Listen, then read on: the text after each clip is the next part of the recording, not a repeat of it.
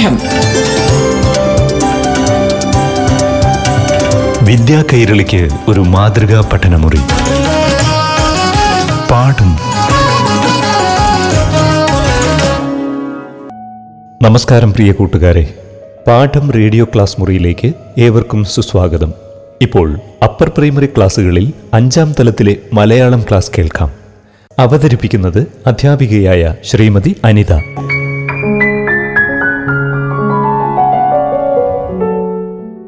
പ്രിയ കൂട്ടുകാർക്ക് പാഠം ക്ലാസ്സിലേക്ക് സ്വാഗതം. അഞ്ചാം ക്ലാസ്സിലെ അടിസ്ഥാന പാഠാവലിയിലെ വിശ്വവിദ്യാലയം എന്ന യൂണിറ്റിലെ വൃക്ഷത്തെ സ്നേഹിച്ച ബാലൻ എന്ന പാഠഭാഗമാണ് ഇന്ന് നമുക്ക് ചർച്ച ചെയ്യേണ്ടത്. എഴുതിയത് രവീന്ദ്രനാഥ് ടാഗോർ. രവീന്ദ്രനാഥ് ടാഗോറിനെ കുറിച്ച് നിങ്ങൾക്കറിയണ്ടേ? കേട്ടുകൊള്ളൂ.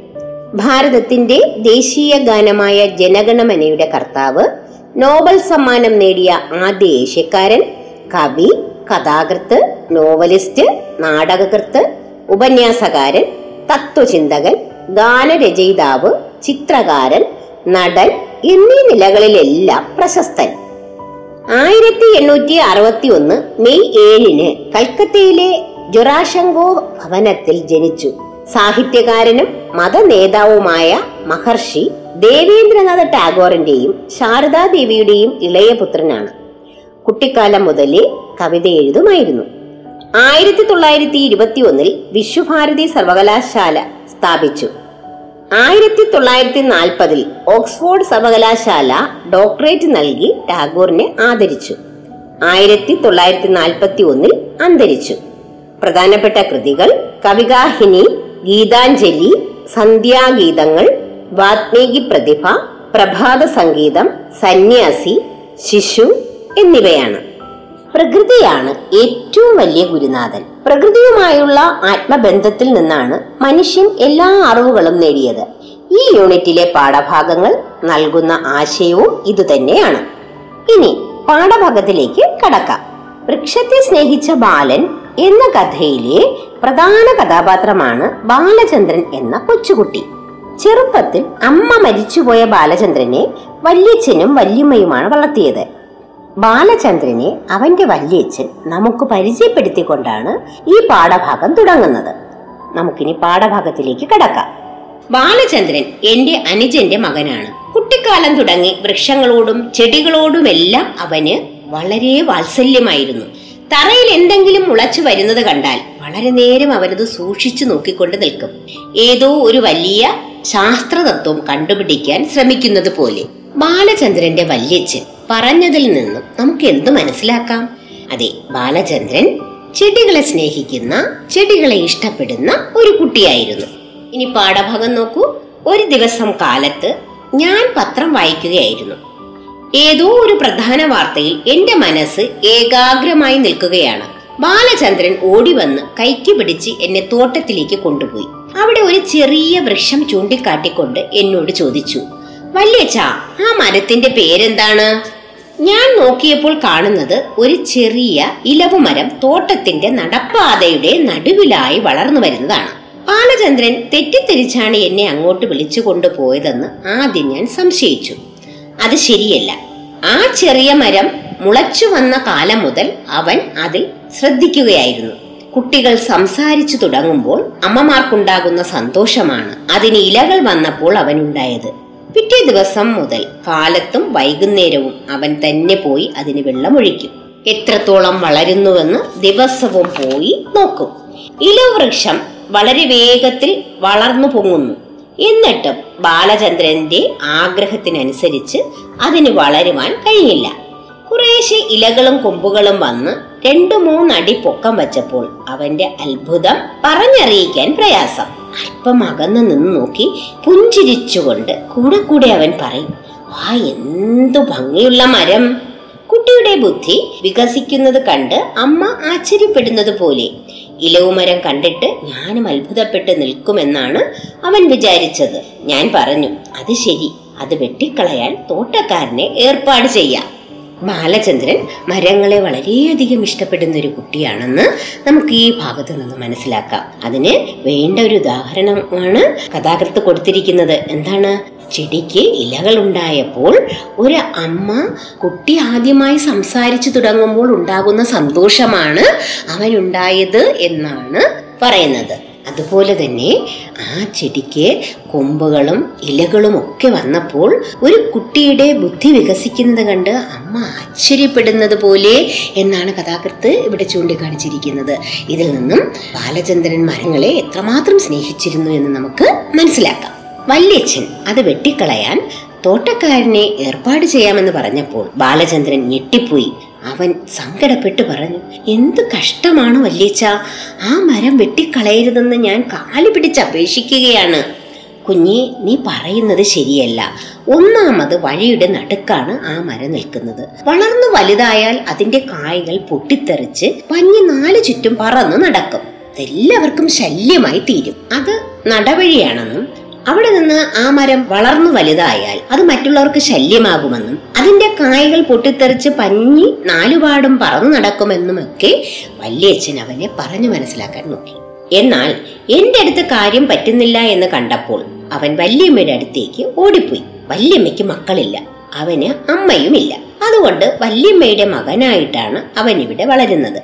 അവയുടെ മടിയിൽ കയറി കഴുത്തിൽ കെട്ടിപ്പിടിച്ചിരുന്നു കൊണ്ട് അവൻ പറഞ്ഞു വല്യമ്മേ വല്യച്ഛനോട് പറയണം ആ ഇലവു മരം വെട്ടിക്കളയരുതെന്ന്. പണി ഏതായാലും പറ്റി. വല്യമ്മ വല്യച്ഛനെ വിളിച്ച് ആജ്ഞാപിച്ചു ഹേ കേട്ടോ ആ ഇലവു മരം വെട്ടിക്കളയരുത്. അതവിടെ നിൽക്കട്ടെ മരം വെട്ടിയില്ല അതവിടെ തന്നെ കുറെ നാൾ കൂടി നിന്നു. ബാലചന്ദ്രൻ കാണിച്ചു തന്നില്ലെങ്കിൽ ഒരുപക്ഷെ ഞാനത് ശ്രദ്ധിക്കുകയില്ലായിരുന്നു. അങ്ങനെ ബാലചന്ദ്രൻ വല്യമ്മയെ കൂട്ടുപിടിച്ച് വല്യച്ഛനെ മരം വെട്ടുന്നതിൽ നിന്നും തടഞ്ഞു. ബാലചന്ദ്രന്റെ അമ്മ മരിക്കുമ്പോൾ ബാലചന്ദ്രൻ കൈക്കുഞ്ഞായിരുന്നു. അമ്മ മരിച്ചതോടുകൂടി ദുഃഖം സഹിക്കാനാവാതെ അവന്റെ അച്ഛൻ സ്ഥലം വിട്ടുപോകാൻ തീർച്ചപ്പെടുത്തി. എഞ്ചിനീയറിംഗ് പഠിക്കാൻ ഇംഗ്ലണ്ടിലേക്കാണ് പോയത്. അന്ന് മുതൽ ബാലചന്ദ്രൻ വല്യച്ഛന്റെ വീട്ടിൽ വല്യമ്മയുടെ മടിയിൽ സ്ഥാനം പിടിച്ചാണ് വളർന്നത്. പത്ത് കൊല്ലം കഴിഞ്ഞ് ബാലചന്ദ്രന്റെ അച്ഛൻ മടങ്ങി വന്നു. ബാലചന്ദ്രനെയും ഇംഗ്ലണ്ടിലേക്ക് അയക്കണമെന്ന് അവൻ തീർച്ചപ്പെടുത്തി. അതിന്റെ പ്രാരംഭമായി പരിശീലനത്തിന് വേണ്ടി കുറെ നാൾ അവനെ സിംലയിൽ താമസിപ്പിക്കണം.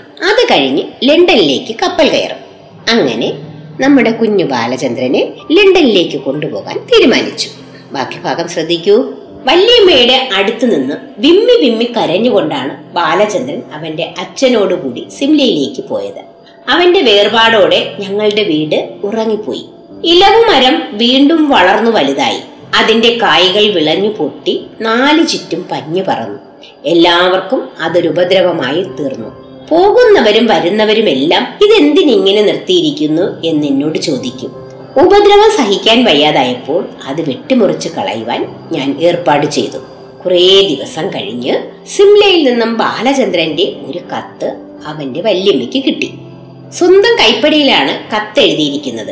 എനിക്ക് ഇലവുമരത്തിന്റെ ഒരു ഫോട്ടോ എടുത്ത് അയച്ചു തരണം. ഇതാണ് കത്തിലെ ഉള്ളടക്കം. ബിലാത്തിക്ക് പോകുന്നതിന് മുമ്പായി വല്യമ്മയുടെ അടുത്ത് വന്ന് യാത്ര ചോദിക്കണമെന്ന് അവന് ആഗ്രഹമുണ്ടായിരുന്നു. ഇലവുമരവും ഒന്ന് കാണണം. രണ്ടും സാധിച്ചില്ല. അതുകൊണ്ടാണ് തന്റെ കൂട്ടുകാരനായ ഇലവുമരത്തിന്റെ ഫോട്ടോ എടുത്തയക്കണമെന്ന് ആവശ്യപ്പെട്ടിരിക്കുന്നത്. അതുകൂടി ബിലാത്തിക്ക് പോക്കുമ്പോൾ കൊണ്ടുപോകണം. ബാലചന്ദ്രന്റെ വല്യമ്മ വല്യച്ഛനെ വിളിച്ചു പറഞ്ഞു ഹാ കേട്ടോ ഒരു ഫോട്ടോഗ്രാഫറെ വിളിച്ചു കൊണ്ടുവരണം. ഇപ്പോൾ തന്നെ വേണം. ഞാൻ ചോദിച്ചു ഉം എന്തിന്? ബാലചന്ദ്രന്റെ കത്ത് വായിച്ചു നോക്കുന്നതിന് വേണ്ടി അവൾ എന്റെ കൈവശം തന്നു. കത്ത് വായിച്ച ശേഷം ഞാൻ പറഞ്ഞു ഓ ആ ഇലവു മരം മുറിച്ച് കളഞ്ഞിട്ട് ദിവസങ്ങൾ എത്രയോ കഴിഞ്ഞു. അവന്റെ വല്യമ്മ രണ്ടു ദിവസം ആഹാരം കഴിച്ചില്ല. കുറേ ദിവസത്തേക്ക് എന്നോടൊന്നും മിണ്ടിയതുമില്ല. ബാലചന്ദ്രനെ അവന്റെ അച്ഛൻ കയ്യിലെടുത്തു കൊണ്ടുവന്ന ദിവസവും തന്റെ അടുത്തു നിന്നും അവനെ അപഹരിച്ചു കൊണ്ടുപോയ ദിവസവും അവൾ ഓർത്തിട്ടുണ്ടാവാം. അന്ന് അവൾക്കൊന്നും പറയാൻ കഴിഞ്ഞില്ല. ഇപ്പോൾ ഇതാ വല്യച്ഛൻ അവൻ ഏറ്റവും ഇഷ്ടപ്പെട്ട മരവും മുറിച്ചു കളഞ്ഞിരിക്കുന്നു. ജീവിതം മുഴുവൻ അവൾക്ക് മറക്കാൻ കഴിയാത്ത സംഭവങ്ങളാണിവ. അവളുടെ ജീവിതത്തിന്റെ ലക്ഷ്യം തകർന്നു പോയിരിക്കുന്നു. ബാലചന്ദ്രന്റെ വല്യമ്മ ബാലചന്ദ്രനെ വളരെയധികം ഇഷ്ടപ്പെട്ടിരുന്നു. മക്കളില്ലാത്ത വല്യമ്മ ബാലചന്ദ്രനെ സ്വന്തം മകനെ പോലെയാണ് കരുതിയിരുന്നത്. അതുകൊണ്ടാണ് അവന്റെ എല്ലാ ആഗ്രഹങ്ങളും സാധിച്ചു കൊടുക്കുവാൻ വല്യമ്മ തയ്യാറായത്. പക്ഷേ താൻ ജീവന് തുല്യം സ്നേഹിച്ച തന്റെ കുട്ടിയെ തന്നിൽ നിന്നും അകറ്റിക്കൊണ്ടു പോയതിനേക്കാൾ അവൻ ഏറ്റവും ഇഷ്ടപ്പെട്ടിരുന്ന ആ ഇലവുമരം വല്യച്ഛൻ മുറിച്ചു കളഞ്ഞു. അവന്റെ ആഗ്രഹം സാധിച്ചു കൊടുക്കുവാൻ കഴിയാത്തതിലാണ് വല്യമ്മ ഏറെ ദുഃഖിതയായത്. ചെടികളെയും മരങ്ങളെയും ഒക്കെ സ്നേഹിച്ച ബാലചന്ദ്രനെ നിങ്ങൾക്കും ഏറെ ഇഷ്ടമായോ? കഥ വീണ്ടും വീണ്ടും വായിക്കണേ. ഒപ്പം രവീന്ദ്രനാഥ ടാഗോറിന്റെ മറ്റ് രചനകളും കണ്ടെത്തി വായിക്കുക കൂടുതൽ അറിവ് നേടുക. പഠന പ്രവർത്തനങ്ങൾ മനസ്സിലാക്കുവാനായി അടുത്ത ക്ലാസ്സിൽ വീണ്ടും നമുക്ക് ഒരുമിക്കാം. നന്ദി നമസ്കാരം. പാഠം. വിദ്യാ കൈരളിക്ക് ഒരു മാതൃകാ പഠനമുറി. പാഠം.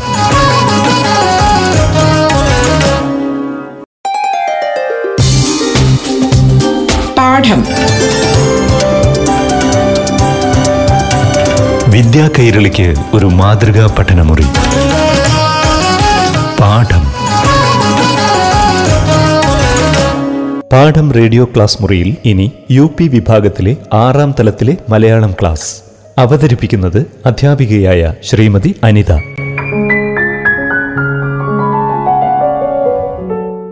പ്രിയപ്പെട്ട കൂട്ടുകാർക്ക് പാഠം ക്ലാസ്സിലേക്ക് സ്വാഗതം.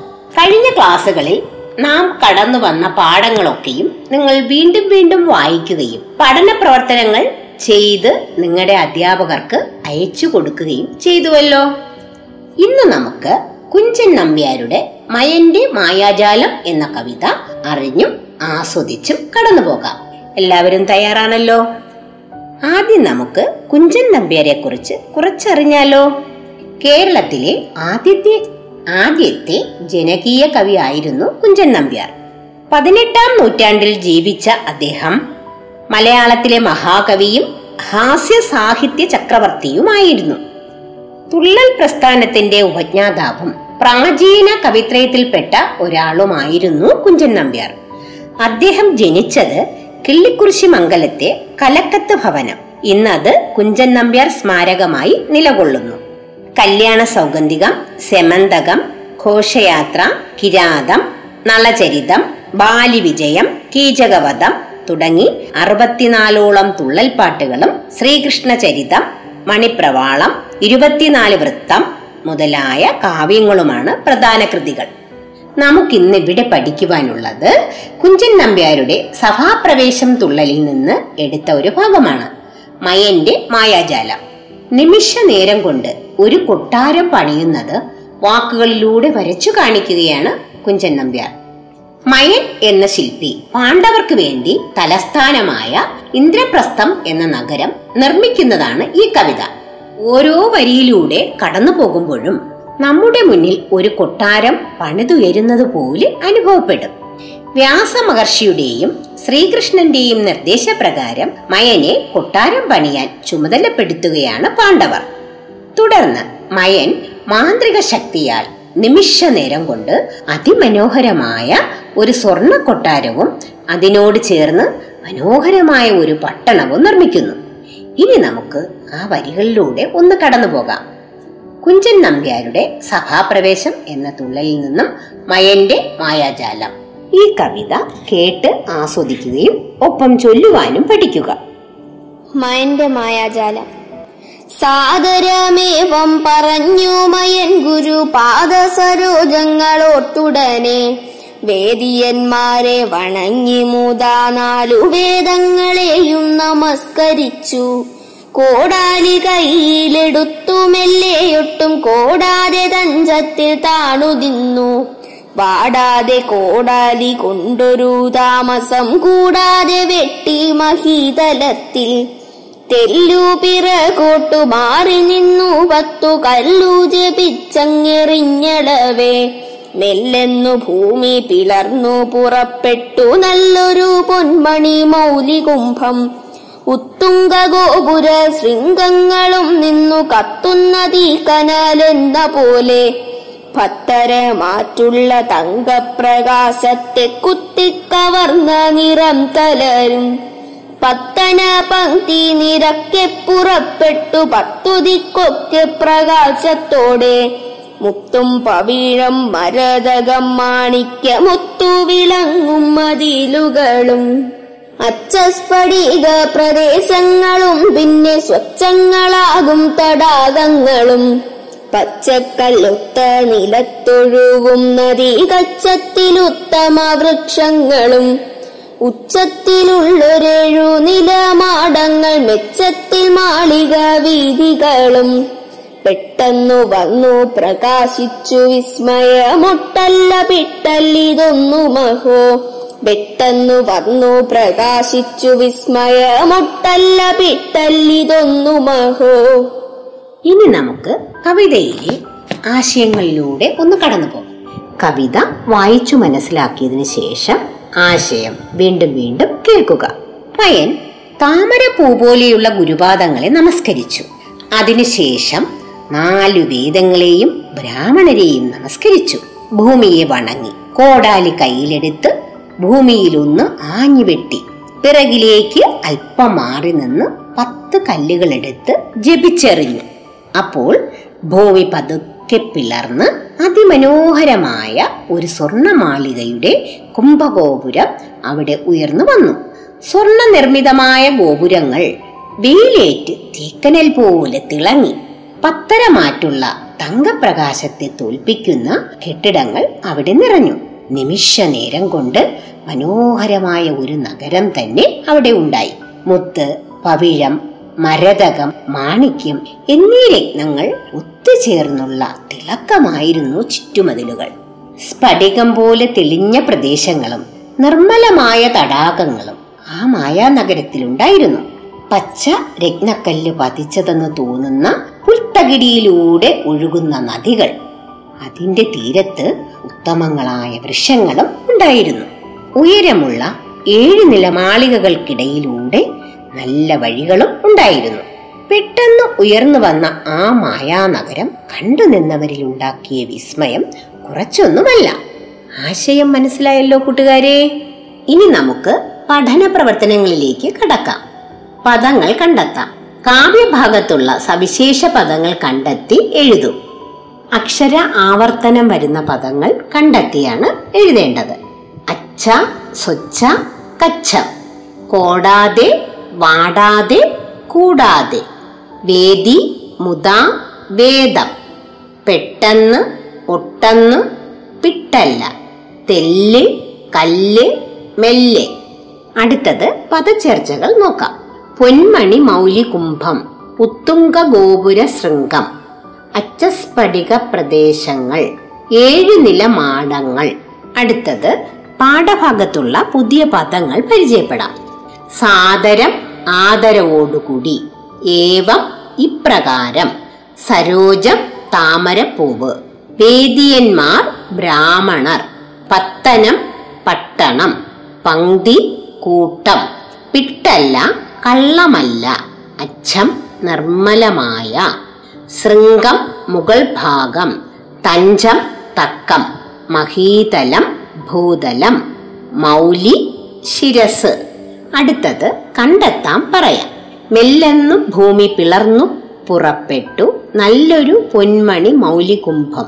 ഇതിനു മുന്നൊരുക്കമായി മയം ചെയ്ത കാര്യങ്ങൾ കണ്ടെത്തി എഴുതണം. താമരപ്പൂവിന് തുല്യമായ ഗുരുപാദങ്ങളെ സ്മരിച്ച് ബ്രാഹ്മണരെ വണങ്ങി അവരുടെ അനുഗ്രഹം വാങ്ങി നാല് വേദങ്ങളും നമസ്കരിച്ച് കോടാലി കയ്യിലെടുത്ത് മെല്ലെ ഭൂമിയിലൊന്ന് വെട്ടി. അല്പം പുറകോട്ടു മാറി പത്ത് കല്ല് കയ്യിലെടുത്ത് ജപിച്ചെറിഞ്ഞു. അടുത്തത് ഗോപുരങ്ങൾ മണിമാളികകൾ ചുറ്റുമതിലുകൾ എന്നിവയുടെ സൗന്ദര്യത്തെ കവി വർണിക്കുന്നത് എങ്ങനെയാണ്? സ്വർണ നിർമ്മിതമായ ഗോപുരങ്ങൾ വെയിലേറ്റ് തീക്കനൽ പോലെ തിളങ്ങി. പത്തരമാറ്റുള്ള തങ്കപ്രകാശത്തെ തോൽപ്പിക്കുന്ന കെട്ടിടങ്ങൾ അവിടെ നിറഞ്ഞു. നിമിഷ നേരം കൊണ്ട് മനോഹരമായ ഒരു നഗരം തന്നെ അവിടെ ഉണ്ടായി. മുത്ത് പവിഴം മരതകം മാണിക്യം എന്നീ രത്നങ്ങൾ ഒത്തുചേർന്നുള്ള തിളക്കമായിരുന്നു ചുറ്റുമതിലുകൾക്ക്. അടുത്ത ചോദ്യത്തിലേക്ക് കടക്കാം. അച്ചസ്ഫടിക പ്രദേശങ്ങളും പിന്നെ സ്വച്ഛങ്ങളാകും തടാകങ്ങളും. തടാകങ്ങൾ വൃക്ഷങ്ങൾ വീതികൾ എന്നിവയെക്കുറിച്ചുള്ള എന്തെല്ലാം സൂചനകളാണ് കാവ്യഭാഗത്തു നിന്ന് ലഭിക്കുന്നത് കണ്ടെത്തി കുറിക്കൂ. സ്ഫടികം പോലെ തെളിഞ്ഞ പ്രദേശങ്ങളും നിർമ്മലമായ തടാകങ്ങളും ആ മായാനഗരത്തിലുണ്ടായിരുന്നു പച്ച രത്നക്കല്ല് പതിച്ചെന്ന് തോന്നുന്ന പുൽത്തകടികളിലൂടെ ഒഴുകുന്ന നദികൾ അതിന്റെ തീരത്ത് ഉത്തമങ്ങളായ വൃക്ഷങ്ങളും ഉണ്ടായിരുന്നു. ഉയരമുള്ള ഏഴു നില മാളികകൾക്കിടയിലൂടെ നല്ല വഴികളും ഉണ്ടായിരുന്നു. അടുത്തതായി ദൃക്സാക്ഷി വിവരണം. എങ്ങനെയാണ് ഒരു ദൃക്സാക്ഷി വിവരണം തയ്യാറാക്കേണ്ടത്? മുന്നിൽ നടക്കുന്ന സംഭവം അത് കാണാൻ കഴിയാതെ അകലെ ഇരിക്കുന്നവർക്ക് നേരിൽ കാണുന്ന പ്രതീതി ജനിപ്പിക്കുന്ന മട്ടിൽ പറഞ്ഞവതരിപ്പിക്കുന്നതാണ് ദൃക്സാക്ഷി വിവരണം. ഇന്ന് ഇവിടെ അവസാനിപ്പിക്കുകയാണ്. കൂടുതൽ അറിവുകളുമായി അടുത്ത ക്ലാസ്സിൽ നമുക്കൊത്തുചേരാം. പാഠം. വിദ്യാ കൈരളിക്ക് ഒരു മാതൃകാ പഠനമുറി.